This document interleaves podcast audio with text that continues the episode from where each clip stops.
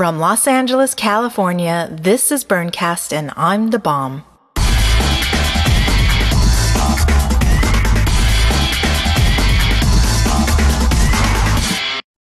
Happy Tutu Tuesday and welcome to the show. In today's episode, we catch up on the playa with Peter Hudson, the artist and creator of the Homouroboros. This amazing project was the stroboscopic zoetrope in which monkeys swung from branch to branch as a snake came down from the tree with an apple. Some of you listeners may recall we first met Peter last May in Burncast episode number 40 as he was preparing and fundraising to bring the project to the playa. In this episode, I catch up with Peter on Sunday before the event had even started. He begins by telling the story about how he got the idea to create this art piece. Then he'll talk about the meaning of it, and then he'll get into some challenges that came up during its construction phase. We wrap up the interview with a test run of Homouroboros. This was the first time the project was operated on the playa. Now, earlier in the week, there were monkey masks hanging from the tree, and these were designed to enable the viewer to see the stroboscopic effect during daylight. Unfortunately, these masks were stolen as the week progressed. Okay, let's listen to our interview with Peter Hudson. Oh yeah, this is exact placement that I that I want exactly this placement. I don't know if the I told you in my interview about how the, my inspiration was last year when I came out here and the storm and the, no, the big ones. Oh, I didn't tell you anything about that. Let's talk about that. Okay, well, um, last year when I came out here, I didn't really have any agenda, no art, no. I wasn't even sure if I was going to come or not, or you know. And I, I you know, it's like I'm almost like, eh, I don't want to miss and here about something that I missed, you know. Right. So I came out and I just had the most wonderful time of just it was just this wonderful, humi- in the best sense of the word, humility of just experiencing other people and their art. And I had the most wonderful experience out here. I was flying my kite, and in the middle, of, I was between the Starry Mandala and the Uchronia. Okay. Oh. And this big dust storm comes up, and I'm flying my kite in this dust storm. It's just dragging me around. It's a stunt kite, you know. And I could see it come up above the dust and then dive back down into the dust, and you couldn't see it.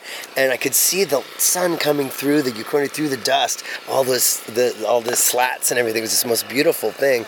And it was just this tumultuous, crazy dust. I'm just like oh my god, as soon as I started doing this, I just got pulled into this giant dust storm, and it was so exhilarating. And then finally, the dust blew past me, the, but the whole city was covered in dust.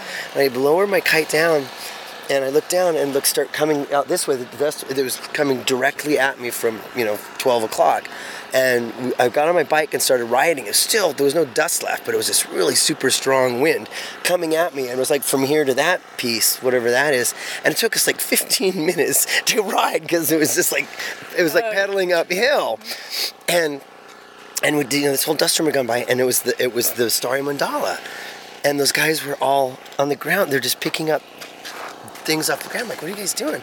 There's all these little splinters of bamboo that because they had just had their whole debris pile blown all over the place. And I spent the next two hours just picking up splinters of bamboo with these guys, and it just to me it just seemed like the most important thing I could be doing at that time, you know. And it was just like so, um, like I said, just this beautiful, wonderful humility of you're not of, of getting over my ego or self-importance or it just I just seemed so not small, the opposite. I just felt like so connected. If like this, I felt this all of a sudden. There's this amazing connectedness, collective to this collective consciousness that it just could never describe. And I'm like not a spiritual, religious person at all. So it was a very transformational experience for me. And I realized that it was very metaphorical for what was going on with my life, with the storm and this kite and this fighting this, and then this calm after that. And it was just like this catharsis, and then this sort of clarity just a, a, moment of absolute clarity. This wind just coming out, it's no more dust, and just just spending the time just picking up splinters of bamboo off the dirt and giving to these guys, and it was just the most wonderful moment of peace out there. The guy so who had done more of piece, a feeling or a vision? Oh, a feeling. No, it was just this amazing feeling of of contentment and gratitude. Gratitude more than anything else. I just to be grateful for the you know to have this opportunity to just be helping them and picking up yeah. splinters. It's the simplest thing, but it was just it was felt like the most important thing, and and after that, I did some other just amazing experiences. You know, way out here in the middle of nowhere, and and on the drive back from Burning Man, this this vision came to me of this piece. I mean, just between between Black Rock City and practically Gerlach, you know, just that long wait. And it just I started giving these visions of this idea of this piece, and it just all came to me, Tell and I just felt. it. Tell 'em hear that. Well, what I, I think what happened is what I was I had gone through this. You know, I've been lost my job, and I think of turmoil. And this was like, I've been through all that, and I was I was ready ready to receive again. Like I'd re- reached this clarity, or this you know, like uh, there was some weird block going on, and I'm like, is is that it? Like my other pieces, is, am I done? Is that all I have? And then this piece starts coming to me. First, I'm thinking of being in a treadmill and this big giant uh, like um, squirrel cage and someone running inside of it as another zoetrope you know and to me it just seemed very obvious you know and it seemed very dramatic and and and so i thought well instead of of someone running inside this wheel how about someone grabbing you know uh, you know, strut to strut in this big wheel. But then I just started thinking logistically of how it looked and the, where the thing would be and all this other, the clutter of the guys under, upside down guys swinging. It just didn't, in my mind, I didn't like it. And thought, well, how about if it's a circle and they're grabbing, you know, from strut to strut? I'm like, okay, no, that's work. That works. That would be really cool. And then, and I started, and this is the first time that it's really, for me, a big um, evolution of my art is that I that at that moment incorporated the structure, the apparatus into the art piece, where it became not just a bunch of figures on this thing, machine. Mm-hmm. I, I thought, well, that's a tree. Mm-hmm. That is a tree. You know, this isn't just some big spinning thing. That's a tree, and it's a guy swinging branch to branch. And I'm like, well, that's not a guy at all. That's a monkey, isn't it? You know? So you're kind of It's having a dialogue with your vision? Oh, absolutely, absolutely, yeah. And it's this whole things I'm seeing in my head, and like, and I could see it. It's like this Dr. Seussy kind of Tim Burton-esque kind of weird tree with all these. And I'm like thinking the tree has to be completely symmetrical because it's spinning, Oh, and you right. can't, can't Yeah, know yeah, that yeah, it's spinning. So first I wanted to be like a baobab tree, but then I realized, you know, that's that was my vision. It's like, oh, I love that tree. It'd be so cool, this big heavy trunk with it, but it, you couldn't really make a baobab tree look, you know, symmetrical, and it's kind of emulates sort of a palm tree, but um, yeah. So I'm going, okay, this monkey is swinging branch to branch on this thing, and then I'm thinking, well, the monkey is this the character that I have the, the monkey snake, uh, is is I'm a, that's kind of. Uh, my alter ego is the monkey snake, half monkey, half snake, and I think we might have talked about that Yeah, in our last interview. And um, I said, well, if there's a monkey, there's got to be a snake, you know, and uh, and I'm thinking, well, okay, there's a snake coming up the tree with the apple, you know, it's the it's the tree of knowledge, it's the tree of life, you know, it's like this this snake coming with an apple, and and the monkey comes by and eats it, you know, and this monkey is just and it's and I just I was crying and laughing and just I should have pulled over because I could have crashed. And I'm just like and again the, the word the word to describe it is gratitude. I'm just like thank you thank you thank you you know that I've given this gift this the idea because I, I was just so just completely just crying and laughing and just so overwhelmed with gratitude that I, that I was given this vision, you know, and it, I can't, I mean, I- I even explain to what it, what it means as far as to my life. I know what it means, um, you know, uh, symbolically, and What does it mean? Well, I'm I, it's up to you, you know. What does it mean to you, then? Well, what it means to me is um, I'm going to preface this with that I, I it, it, it, it's, it's a feeling. It's a feeling, and it's not something that you can express in words, really, particularly because it is its own language. It's mm-hmm. not, mm-hmm. oh, well, this, here, I can explain you what the parts are and how it works, and I'm, I'm going to tell you what it means to me, but what I'm more interested in is what it means to you, Okay. and how it makes you feel, and how it makes me feel. And it's about that feeling, and that transcends, I think, the written and the spoken word. I don't want to say transcends it, like it's better, but it's a different language. okay. And and it's it's it's to me, it's it's you can't that words cheapen it almost because Yeah. it's it, it's going to give. I mean, there, there, there's archetypical you know symbols going on here.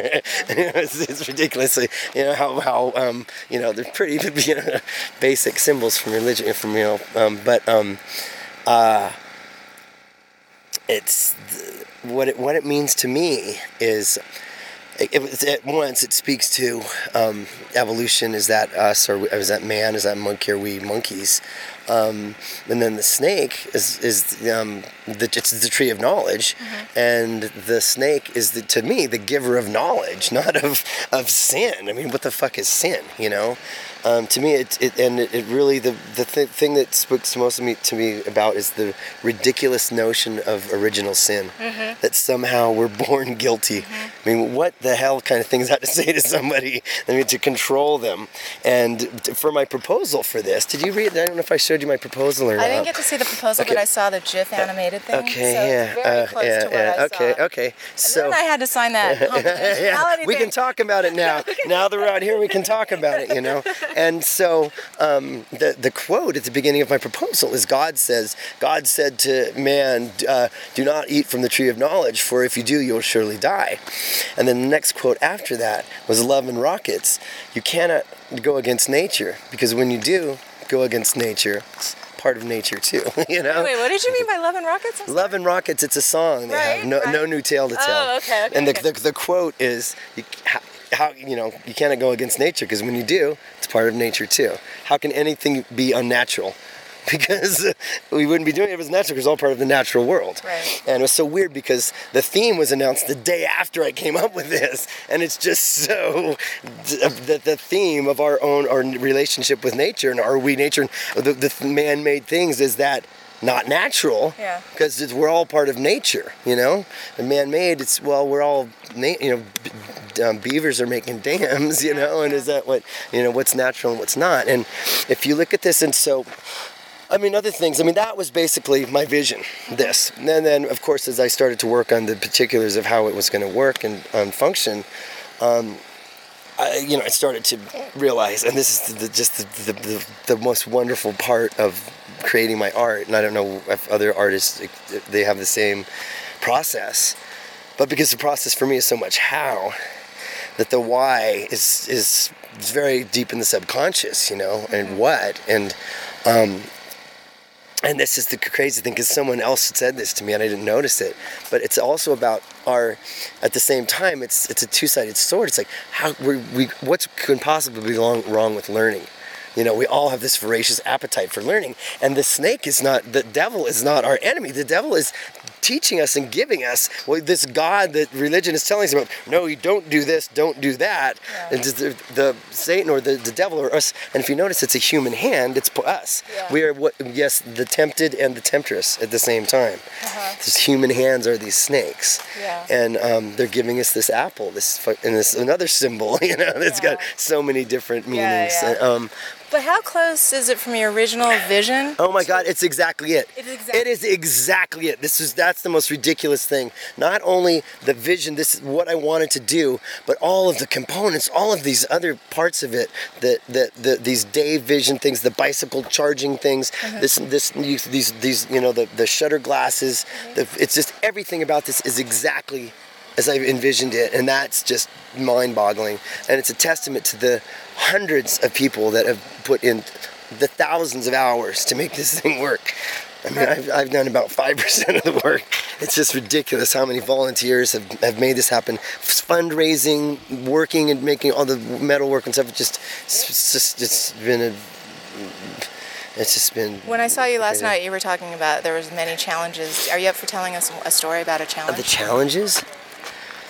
Well, one of the biggest part things is part of my um, part of my uh, the my proposal was you know these, the budget, and I based part of my budget uh, based my budget on bids that I'd gotten for having some of this work done, and all of the branches up there. It's very complex. There's like three, four different radiuses in each one of those branches. There's no straight lines in this whole piece. It's it- all curves. Is there It's no straight curves. lines in nature? Yeah, I mean, I think, I mean, I don't, I don't know. I just, I see curves, and you know, I don't, Okay. I don't, I don't want it to be straight lines. It's, it's, I want it to be this very curvy, natural th- feel to it, Okay. and, and that made that incredibly complex and difficult to make. Okay. And it's all made out of bent aluminum. If you see, even the ribs between them are curved. You know, I was like, I don't want these straight things, and that was made it really complex and hard to do.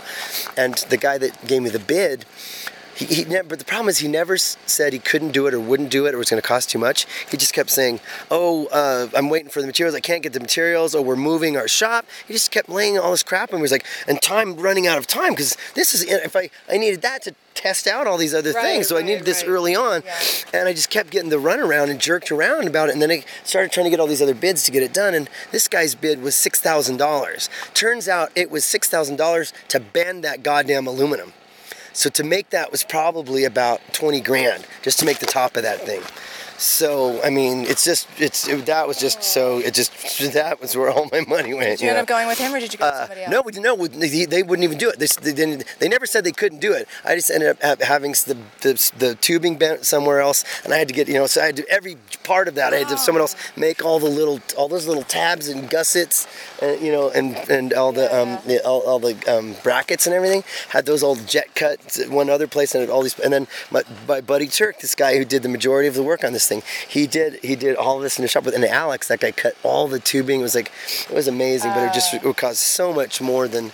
I mean, it was it was really it just disappointing. It's like the lesson there was get multiple bids. You know, Yeah. like I just had worked with these guys before, and they were so wonderful.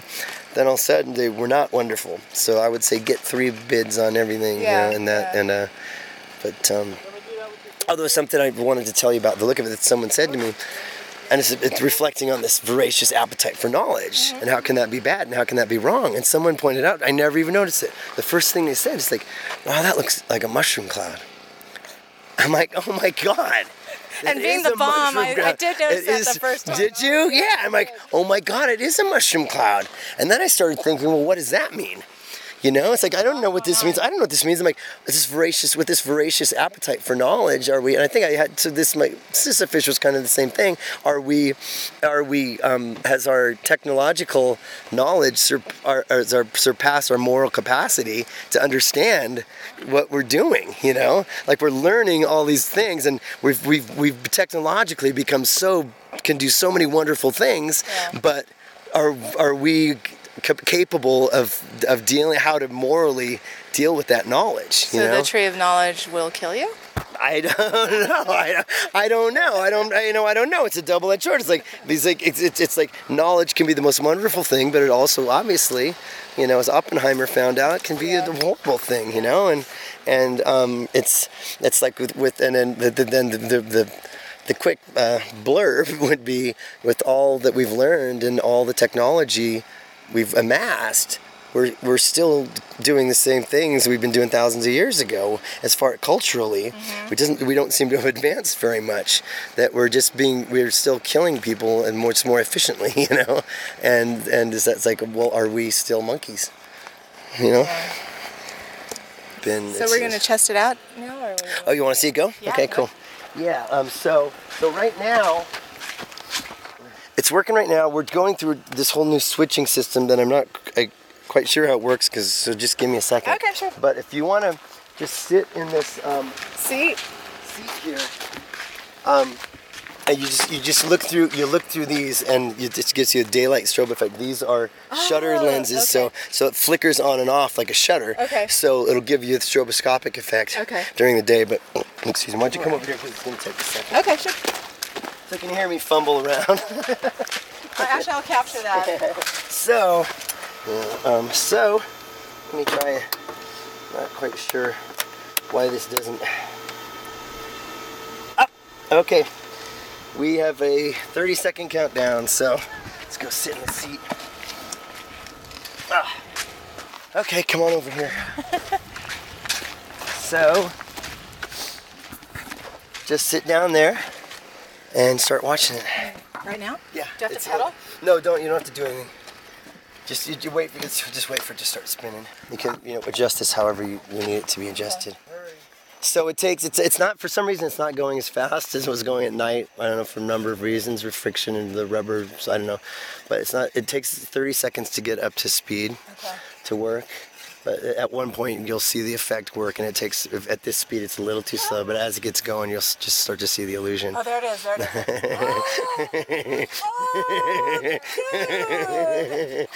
oh, oh, that's magic. Isn't that wonderful?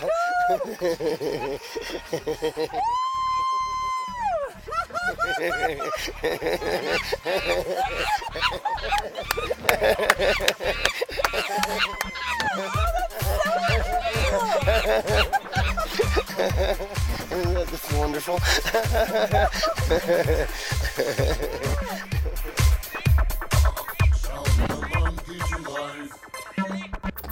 That was Peter Hudson talking about his art project Homouroboros at Burning Man 2007. And now we talk to Peter's sister Tess.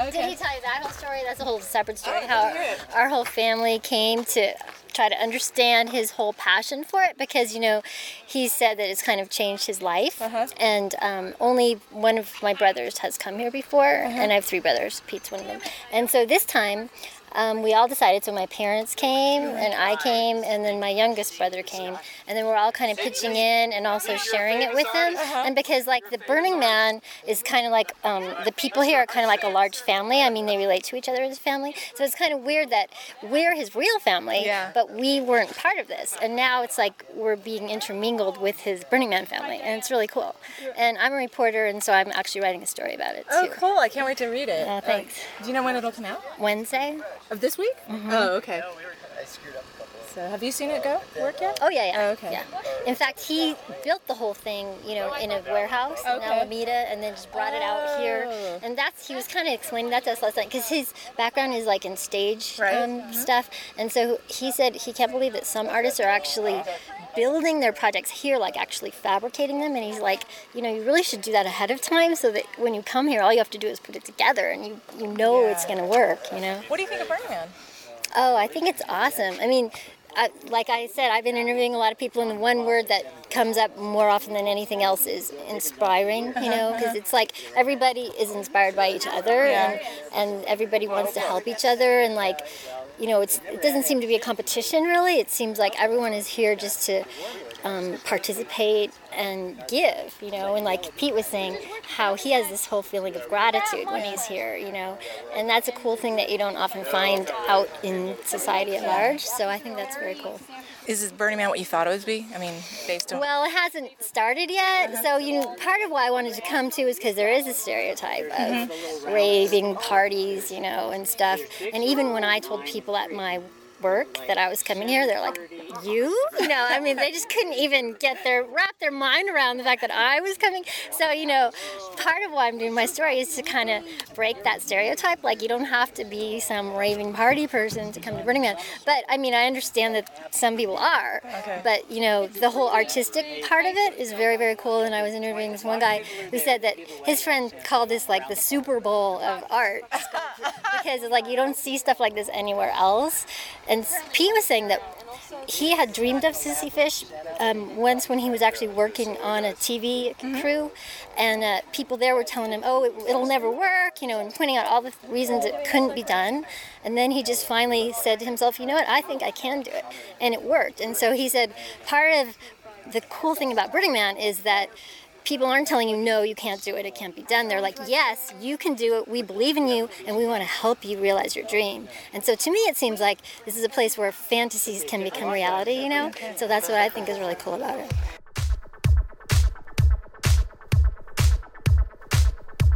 That was Teresa Harrington talking about her first burn and her brother's art project, the Homouroboros. To read the article she wrote for the InsideBayArea.com, just click on our show notes on our blog at burncast.net. Now, if you'll recall earlier in this episode, Peter was reluctant to talk about the meaning of the piece. Like Larry Harvey, who says Burning Man is what you make of it, Hudson was more interested in hearing from others what it meant to them. The following clip is from two guys who offer their take.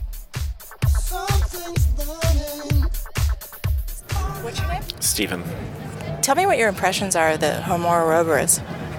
It's on the surface, the, stro- the zoetrope effect is like biblical snake, apple, ape thing. It's very well done, beautifully executed. But when you have the people playing the drums and people sitting on the bicycles, pedaling with the monkey masks, it's like I see it as a comment on kind of modern modern life, yeah, modern times. It's like the old Charlie Chaplin film, modern modern times, where people are cogs in a machine, kind of thing. And um, when you see it with the strobes, with the faces of the people cycling, the faces of the people drumming, it kind of has this very disturbing uh, reflection of you know people working in offices towards endless means, people swinging on trees, swings and sw- you know swings and roundabouts, but in beautifully executed, fantastic art, but kind of depressing. and that's that's that's my take. That's it. Where are you from? Dublin, Ireland. And what's your name? Oh, Michael. Do you have a take on the on the On, the, on Monkey, on Yeah. Swinging Monkey.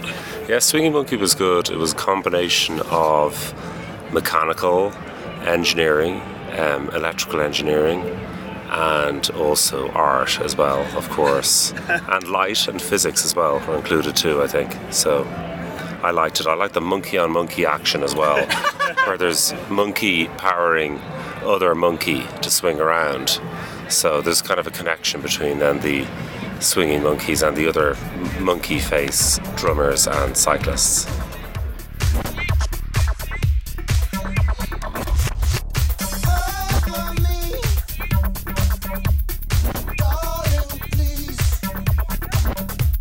That was Stephen and Mick with their thoughts on the meaning of Homouroboros.